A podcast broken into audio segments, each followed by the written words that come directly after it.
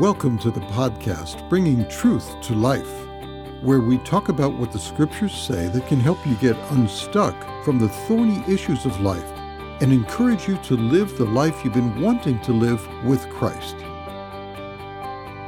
Our speaker today is Henry Clay, and we're in a series called A Man After God's Own Heart on the life of King David from the Old Testament. God called him a man after his own heart but we see that he was far from perfect. What was it about this man that God liked so much? This series looks at David's environment, his experiences, and his responses to try to discover how we can live a life that brings delight to God's heart.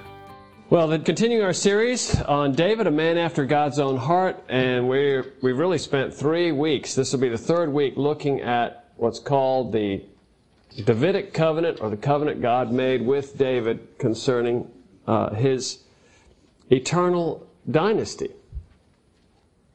But the main thing we're looking for as we study the life of David, and there are lots of different things you could look at, but we're trying to understand why is it that God called him a, a man after his own heart? What were the things in David that God liked?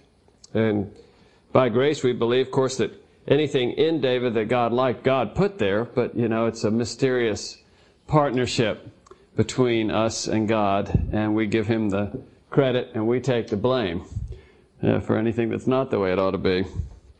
And last week we looked at the concept of promises and the nature of God's covenants or his super promises, where he like with the, the, seriousness of a marriage vow, promises to fulfill things on our, on our behalf.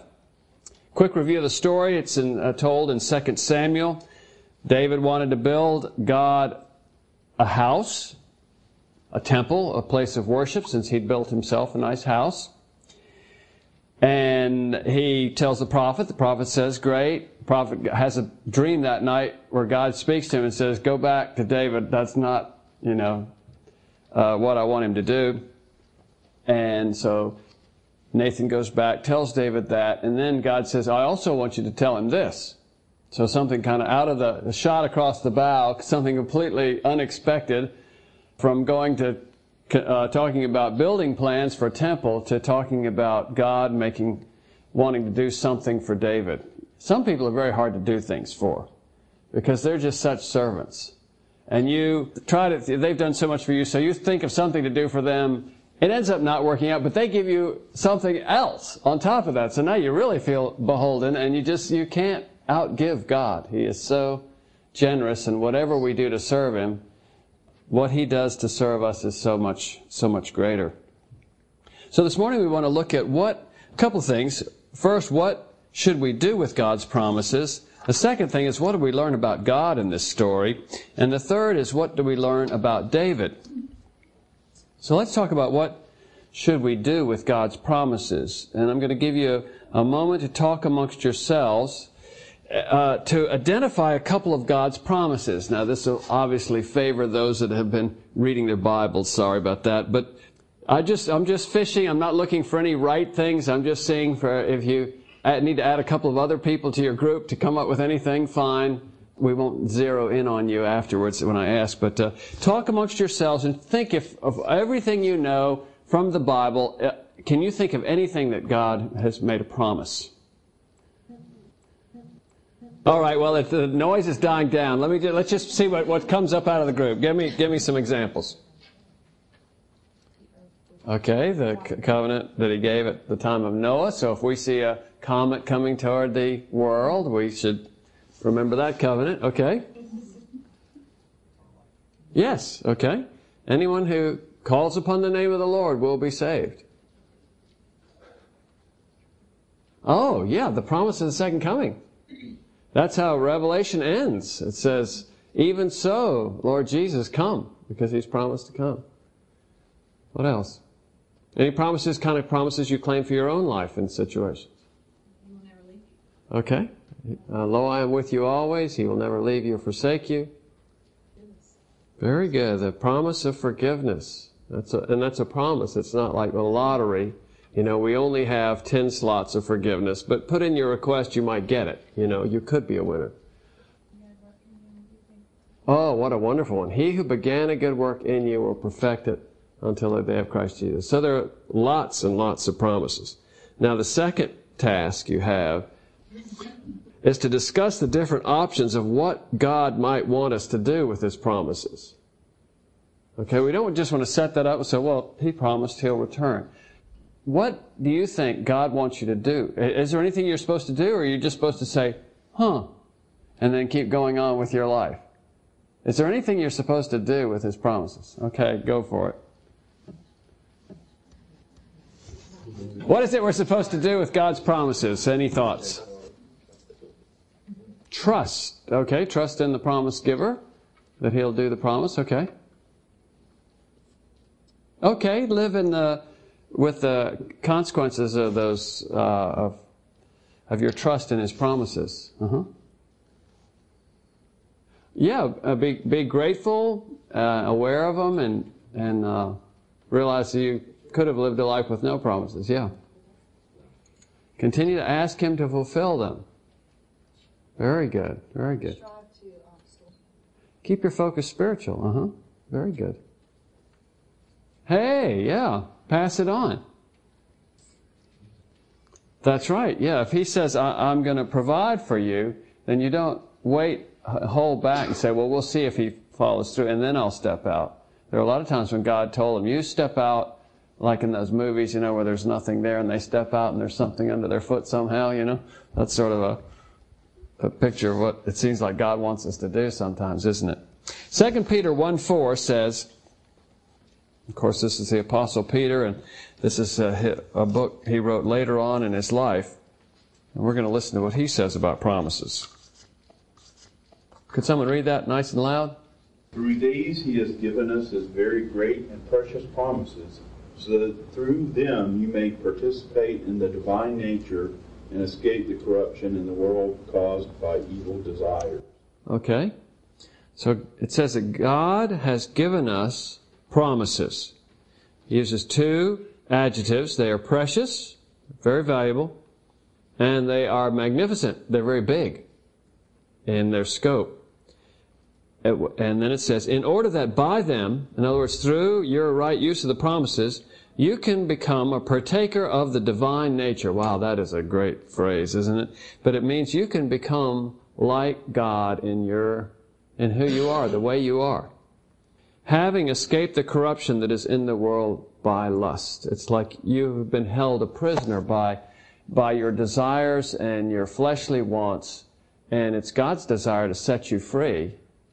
And one of the keys that sets you free are those promises. So those promises should be something very uh, important and very valuable to us. Have you ever been given a gift card? How many people got a gift card at Christmas time last year?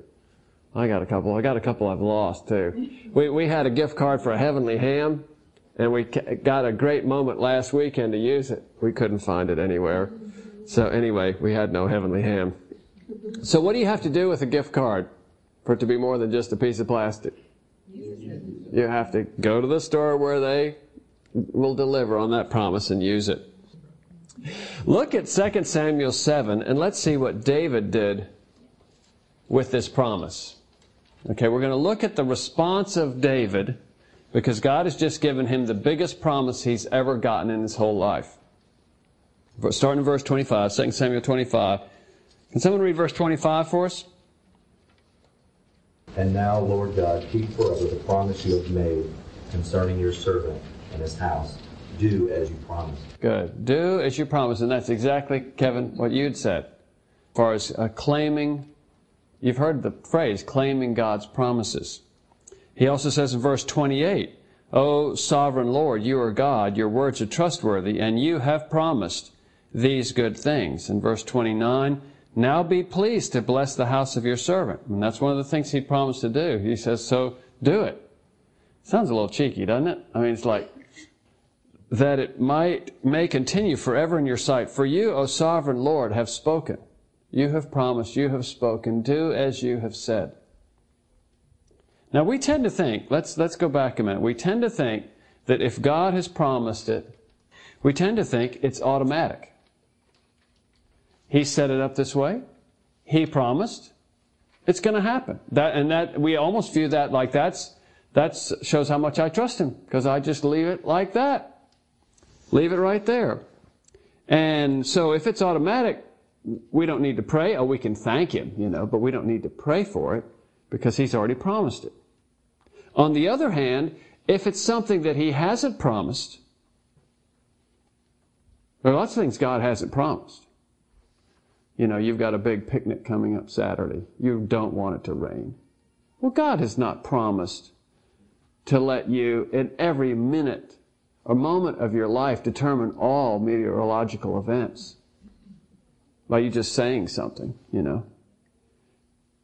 He, he may do it, he may not do it, but he, you can't claim a promise that God is going to not let it rain on your picnic. So if he hasn't promised something, we don't know if it's his will. And therefore we think, well, we don't need to pray about that because you, should pray about things that you're sure what God wants. And so we end up with that attitude of we just don't pray. If, if it's things he's promised, we don't need to pray because he promised it. If it's something he didn't promise, then we don't know his will, so we can't pray because we don't know his will. What do you think about that? Both of these things are wrong. If God has promised something, the pattern all the way through the Bible is that you take that promise and you hold it up to God again and again and again and again and says, Do as thou hast said. Whether it's for your forgiveness, whether it's for your sanctification. He, he said, by these promises, you can escape the corruption that's in the world through lust. Do you have corruption in your heart? That's come in from the world and it's uh, fleshly lust, fleshly desires. You, th- you think this is wrong, this is terrible in me, I shouldn't be this way. And God has made a promise. He says, I, I will sanctify you. I says, well, I mean, um, it's not there yet, Lord. you promised that you would sanctify me, and I am reminding you of your promise. And as we go through the scripture, we realize God never takes offense at that. He never says, well, you of little faith. Why are you reminding him of my promise? In fact, uh, Isaiah 62, 6 and 7 says, On your walls, O Jerusalem, God speaking, I have appointed watchmen all day and all night, they will never keep silent. You who remind the Lord, take no rest for yourselves, and give him no rest until he establishes and makes Jerusalem a praise in the earth. Now, he had promised to do that. And he says, I have appointed people that their only job is to stand on the wall and yell up to me and say, God, you haven't done it yet, and you promised to do it. And for some reason, God likes that. He, he wants you to pester him with his promises. And those are the things that he has promised, okay? So there, that covers a lot of things, a lot of wonderful things. Forgiveness, eternal life, sanctification, answered prayer, tons of things that the promises cover. But let's also talk about what the promises haven't covered. Well, he's giving you some promises for that too. Like John 15, 7. If you remain in me and my words remain in you, ask whatever you wish and it will be given you. So when you're praying for something that God hasn't given for the rain for your picnic, you can admit that, Lord, I realize in the grand scheme of things, this is not a significant thing for world harmony and peace, but I would love for it not to rain on my picnic on Saturday. And you have said, if, if you abide in me and my words abide in you, ask whatever you wish. You didn't say things that are bigger than a certain size. You know, that this is, that there's something that's too little to ask him for, or something that's too big to ask him for. And so as much as I know I'm abiding in your word, your word's abiding in me, and, and you, I'm just doing what you said. And I would really like it not to rain on my picnic on Saturday. And I'm trusting for your perfect will to be done. So when it's His promise, you remind Him of it and you say, do as thou hast said. When it's something He hasn't promised but that's important to you, then you take one of those promises.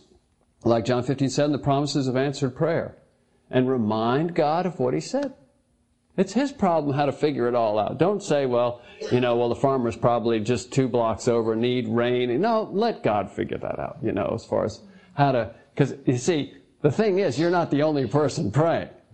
You know, there are about 10,000 other people praying maybe that it'll rain or hail or, or you know, that it'll be cooler, hotter. Only God could figure out the, the spaghetti mess we send up to Him of prayers. And, and we even change our minds sometimes. You know, we'll be praying along and then something says, oh no, cancel that, you know. And God says, uh, he's, he's perfectly big enough to handle that. But he, it brings great glory to Him when you're not passive about your prayers, that you're active.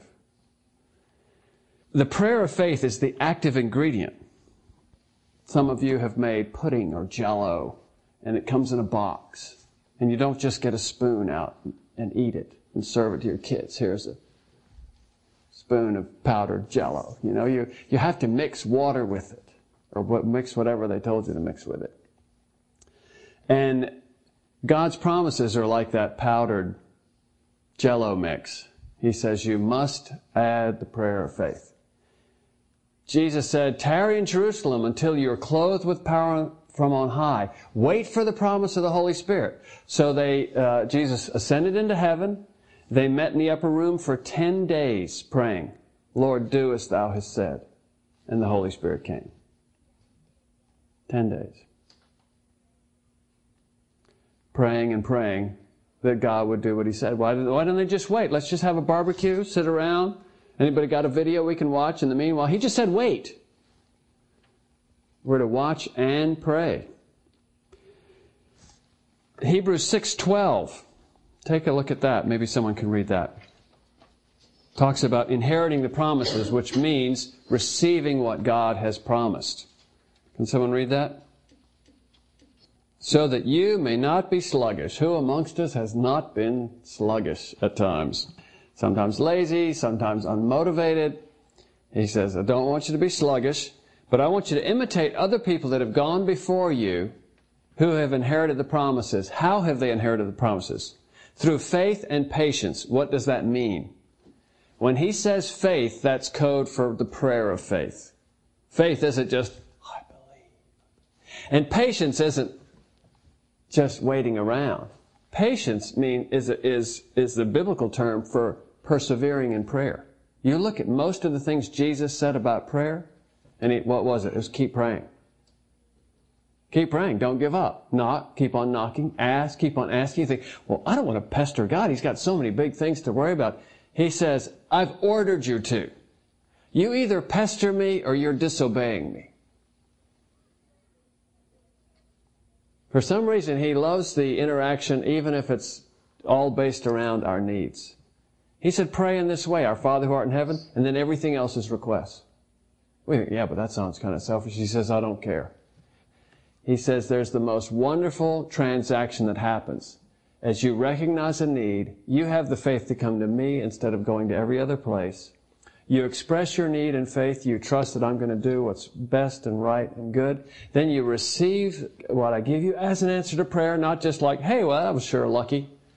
And then you're filled with thanksgiving and praise. He says that's the way uh, you breathe heaven's air and the way God enjoys your fellowship. So through faith and through patience, we inherit the promises. It's in partnership with God that we reach up and grab the gift card and pull it down to earth. And that's why your prayers are much more important than you realize a drop of prayer is like nitroglycerin. It's not just, uh, a lot of people think of prayer as like it's, it's a gun filled mostly with blanks. But every once in a while you get one off, you know. So you go ahead and fire for a bang, bang, bang, bang, bang, bang, bang, bang. But you know most of the time it doesn't happen. But every once in a while, oh wow, man, that one got him, you know. And uh, God wants you to realize that every prayer you pray in faith in the name of Jesus is, uh, is a heavenly currency that is spent. They're collected in golden bowls in heaven. It is what pulls heaven down to earth and will someday result in the coming of our Lord Jesus again. And so even if it, the answer you get comes back in gold rather than silver or comes back in this door instead of that door, God is always responding to the true prayer of faith. I'm praying Acts 16:31 for my extended family. Believe in the Lord Jesus Christ and you will be saved, you and your household which meant extended family. I'm not totally sure it's legitimate you know, to take that from my situation, Paul tells it to the Philippian jailer, we are a little bit removed from that situation. But just in case, I say, just in case, Lord, it's okay for me to take this promise, I am taking this promise. And I would rather have believed too much than believed too little. I don't want to perfect my skepticism. I want to grow in faith. So I, I pray that for my extended family. I pray Luke 11, 13, if you then being evil know how to give good gifts to your children, how much more will the Heavenly Father give the Holy Spirit, can you finish it? To those who ask Him. He says, well, why do we have to ask? He says, that's part of the deal. He says, we're in partnership. You have to ask. So I'll tell, I'll tell God that. I say, you said, if I'm evil and I still know how to give good gifts to my children, how much more will you give me the Holy Spirit if I ask? I'm asking. Fill me with the Holy Spirit. And that's praying God's promises. Second, let's take a look and see if we can harvest some, some thoughts from this passage about what we can learn about God. He makes promises. He makes promises. God goes out on a limb for you. He binds himself with his holy word. Why do so many people think twice about getting married these days? Well, they think, I'm going to make this promise and then things aren't going to go well and I'm going to wish I hadn't made the promise. Well, don't you think God could have thought that at some point? I mean, we're definitely the weaker part of the deal, you know? He's not going to blow it. Uh, so as, as he comes into covenant relationship with you, and says, Well, I'm going to bless you and I'm going to let you say you belong to me. And then we go out and do something really bad. How does that make him look? Well, you call yourself a Christian, your God's supposedly so holy, and look what you did. I mean, God's all the time put his name at risk by associating with guys and girls like us. But he makes promises, he makes commitments. Second, he doesn't show favoritism. Uh, now, he really loved David, but David wanted to build a temple, and because David had been involved in so much warfare, God says, No, I'd rather somebody that hadn't killed so many people build my temple. That would have been deflating to me. It's like, wow, you know, and all of us have things in our life that have happened, or things about us that disqualify us for certain things. It might be a gender thing, it might be a marital status thing, it might be a sin thing, it might be any number of things. And sometimes you can feel like you're sort of secondhand, uh, you know, damaged goods, like you used to, you would have been able to do this, but now you can't, they won't let you, whatever. But we see here that David was God's favorite guy, and yet he didn't show him any favoritism. But it was okay. God still did great things through him, just not what David had wanted to do. Third, God is interested in generations. God is interested in generations. He's not just looking at David he's looking at hundreds of generations after David. Now, you probably think about your children. You may even be thinking about your grandchildren or your future grandchildren, but I doubt you're thinking about your great great grandchildren. And I doubt you know much about your great great grandfather. I mean, really, our world is sort of shrunk in around us. But when God sees you, He sees the beginning of a whole tribe of people that will love Him and can you imagine thousands of people flowing out of your life? You know, you feel so, so little, so like, well, me, you know, my little thing, you know, and the few things I've done are okay, you know, not great. And then, but on the top of that, it's, it's, uh, evened out by, I've, I haven't been the person I should have been, etc. And, and the Bible shows us God taking people just like you and multiplying them to bless the whole world. He grows his kingdom. Fourth, God didn't appear to David or speak to him audibly. Doesn't it strike you as strange? Here, David supposedly is his favorite guy. In the very last book of the Bible, he's still talking about David. David's a man after my own heart. He, David talks to Nathan. Nathan says, do it. And that night, God talks to Nathan. I mean, like, hey, remember Saul? Who God didn't like. He had two ecstatic experiences with the Holy Spirit and ripped off his clo- cloak and is lying there prophesying with the prophets. And, and Solomon, God appeared to him uh, when at the dedication of the temple and says, what, what do you want me to do for him? And here's David. It's like, well, how about me? Uh, why couldn't God have spoken to me last night instead of to Nathan? Yeah, but why some and not others? And maybe you've thought that sometimes. You've heard some pretty cool stories at times of God did this, or God said this, or I saw this, and, and, and maybe you've seen some stuff, but most people haven't. And you think, oh, well, I guess they're first class Christians, and then there's me, you know? But I, th- I just want to draw your attention here uh, that David had neither of those experiences that his predecessor had nor his son had. But whose life, spiritual life was more developed? By far, David was the more spiritual of the three. Who was more mature? David was more mature. Who was more blessed? David was more blessed. Don't measure God's favor by the quantity and quality of your spiritual experiences. It's the quality of your response to God that makes the difference. And you can do something about that. You can't make God appear to you at night. But in God's mind, it's like it doesn't matter. Because you, uh, the truly mature person is walking by faith, not by sight. They don't have to have a, a lot of visual aids.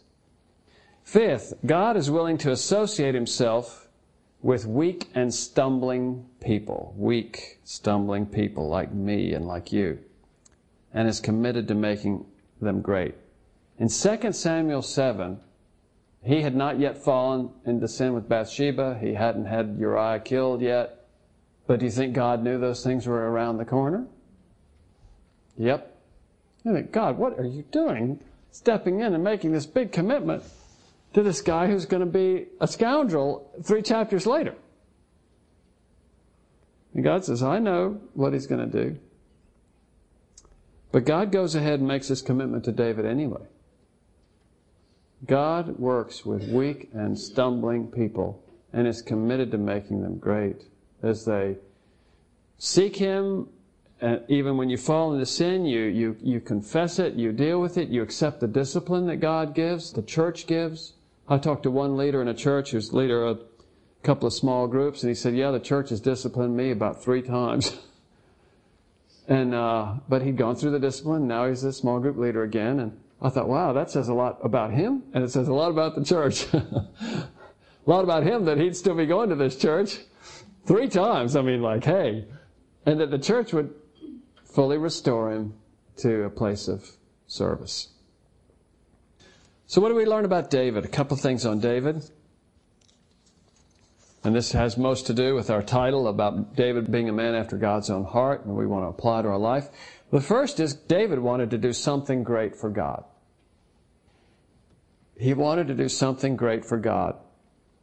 Now, when Saul had won a battle back in 1 Samuel 15, it says Saul went up to this place and he built a monument to himself. a lot of people want to do something great for themselves, but David wanted to do something great for God. Second, he seeks godly counsel before he moves ahead on it. I mean, it was a perfectly good idea to build a temple for the living God and to honor God. But nevertheless, he talks with Nathan the prophet about it. He doesn't just go ahead and say, Well, I think I'll just do this. He seeks godly counsel. Third, he doesn't get mad at God when God won't let him do it. He doesn't get angry at God. I've known some people that they had a hard time forgiving God. They had a good idea. I wanted to do, to do this for God. I wanted to go in the ministry. I wanted to be a missionary, whatever it is. And God didn't come through, and it's like now I'm bummed out with God. Can't can't work with this kind of a God. And I was I was well intentioned, had a good plan, and God doesn't seem to care about me enough to help me do what I wanted to do for Him. But David, it doesn't almost doesn't skip a beat he doesn't go moping around a couple of days. He moped around, you know, when his when his child died. There were a couple of situations where he, he, he could mope, you know. He could be depressed. But this is like, okay, we don't need to build a temple, you know. What can we do? Uh, and he ends up uh, assembling all the raw materials for the temple. Fourth, he doesn't get jealous. He doesn't get jealous that God spoke to Nathan the prophet and not directly to him. Now, I'm sure none of you have problems with competing and comparing, but people in some of the other classrooms up there do. And so if you see him, mention this to them. But, uh, but he doesn't say, He spoke to you. I'm the one with the question. He doesn't even mention it. He doesn't say, well, how come he spoke to you? Is it, am I not good enough? Uh, do you have to be a holy man for God to speak to you? He doesn't get jealous of Nathan. Fifth, he quickly adjusts to God's revealed will. He adjusts to God's revealed will, even when it is not what he originally planned to do for God. There really is a difference between what you would like to do for God sometimes and what God would like you to do for Him. You would like to live long and prosper and serve Him in a variety of ways, and He may have a particular different road for you to go down.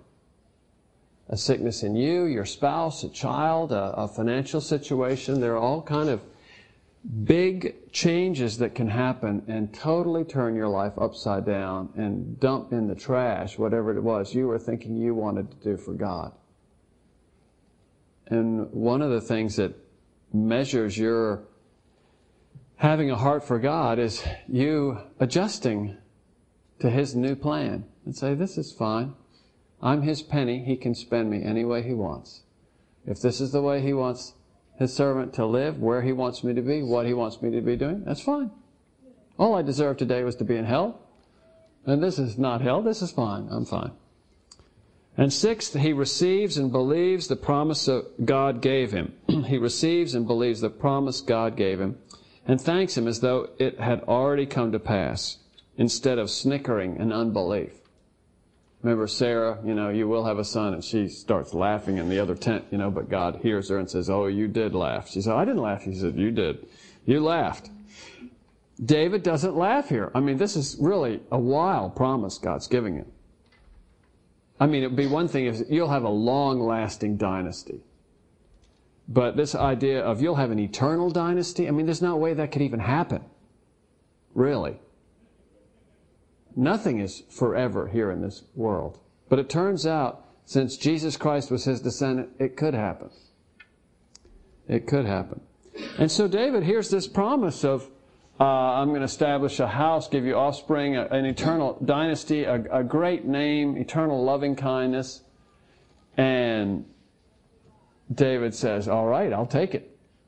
Uh, I, I don't care how preposterous it sounds, it sounds good to me and he received and believed God's promise and thanks him as though it had already come to pass. He said, it's like he'd already been given it. And all he had was God's word on it. So how about you? What's the nature of your relationship with God? Do you want to do something great for God? Or do you think, well, that's really for other people? That's for people who are smarter, younger, older, richer, have greater abilities. They, they like getting up and talking to people. They, they're, they're more gifted in prayer. They know more about the Bible. That's, that's for other people, the idea of doing something great for God. But I think a person after God's own heart wants to do something great for God. It may not seem great to other people. You know, the widow's mite, she put in two pennies and nobody else notices. And Jesus, oh, did you see that? And he said, well, She's kind of old, but uh, no, no, what she did, well, yeah, she dropped something in the pot there. He said, yeah, it was two pennies. He says, that's the biggest gift that's been given today. There are things that you can do that will be very great for God that won't seem very great to anybody else. The cup of cold water, the, that service in secret of a person who's not even very grateful. Some of you may end up having to take care of an elderly parent of a wayward child, all kind of things that the world thinks, oh, that's just kind of a waste of time. And God says, no, you're bringing me great honor and glory because when you do that, you're acting like I do every day. All of God's children are wayward. All of His people have problems. He's at every funeral. He's in every hospital room. He's at the scene of every accident and every crime. And so sometimes for parts of your life, He calls you into a place that seems like it's sucking the life out of you. And all you're doing is giving and serving, and nobody notices and nobody cares. And the person receiving the benefit of what you do doesn't understand what you're doing for them. And God says, when you do that in my name, you are doing something much greater than if you built a whole temple out of gold to me. You're glor- bringing glory to God in a selfish and sad world. And you're laying up treasures in heaven. What are you doing today as we finish with God's precious and magnificent promises? May God help you to move forward on recognizing and praying back to Him what He has said. That that actually is the active ingredient. That is the trigger on the gun. Say, Lord, I'm going to keep it simple. You said this. Do as you have said. You've told me to give you no rest until you establish and make Jerusalem a praise on the earth. And my, you personally have needs, your family has needs, your country has needs, your church has needs, the world has needs. And we're not to be spectators. We're to be active agents, reaching up where God has promised, grabbing it and pulling it down and continuing to pull it down until every until his kingdom has come and his will is done on earth as it is in heaven. Let's pray. Lord, we praise you today. We praise you for this wonderful story of David, of this covenant that you made with him, this promise that shows us so much about you. And David's response that shows us so much about the kind of person that you love to have in your family and love to have serving you. We pray that you'd help us to dream great dreams for you, to really want to do great things for God. Teach us to pay attention to your promises and to learn how to plead those promises before you in the way that you've taught us.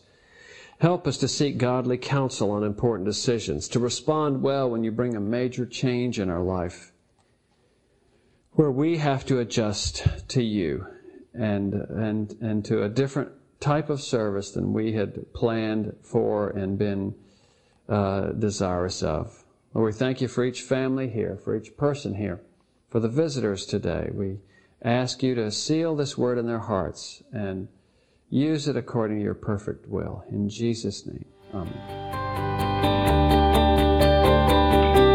Thanks for joining us on Bringing Truth to Life. If the message has encouraged you, please subscribe and give us a review. This helps more people find our podcast. We hope you'll join us again for the next podcast of Bringing Truth to Life.